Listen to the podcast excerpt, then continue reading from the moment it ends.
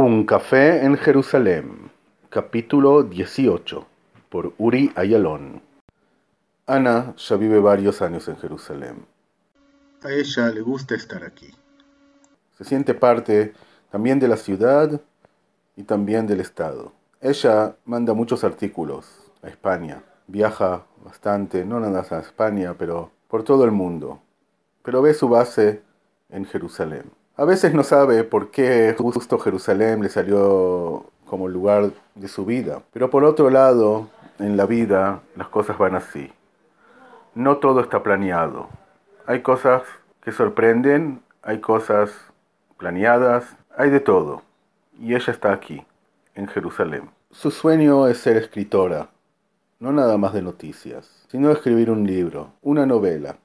Pero sabe que al final de todo, ella quiere sentarse sin prisa de nada, escribir y escribir y escribir. Comenzó varias veces, escribe también un poco de poemas, pero todavía nada que se puede publicar.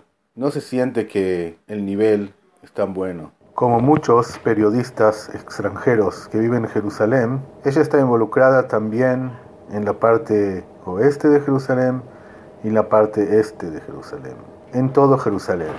Tiene amigos y amigas, también judíos, también palestinos, de todo. Eso puede ser que es una privilegia que tienen los periodistas extranjeros. Están involucrados en todas las partes de la ciudad. Algunos habitantes, algunos ciudadanos de Jerusalén no conocen las otras partes. Todos piensan que ellos son los únicos que viven acá. Pero la verdad todos lo saben. Jerusalén es una ciudad de todos, de las tres religiones monoteístas y de mucho más. Puede ser que por eso Ana encontró su lugar en Jerusalén, un lugar que nunca aburre a nadie. Pero no nada más eso le interesa a Ana. A ella también le interesan buenos restaurantes, bailar, buena música, mucha cultura. A veces extraña a lo que tiene en España. No que falta acá en Jerusalén, ni en otras ciudades como Tel Aviv, cultura. Pero algo en la lengua, no es la lengua en la que ella creció. Escuchar, y entender algunas obras en hebreo para ella todavía es difícil. Sabe, sabe también árabe y por supuesto sabe también inglés y español, pero todavía esos viajes de vuelta a casa, donde escucha su lengua, ahí se siente que llegó a su patria. Y más que todo, buscar amor. Ella también busca amor. Amor en el mundo, no especialmente aquí en Jerusalén. Y no de una manera tan exagerada, sino que en una manera de lo que pase, pase.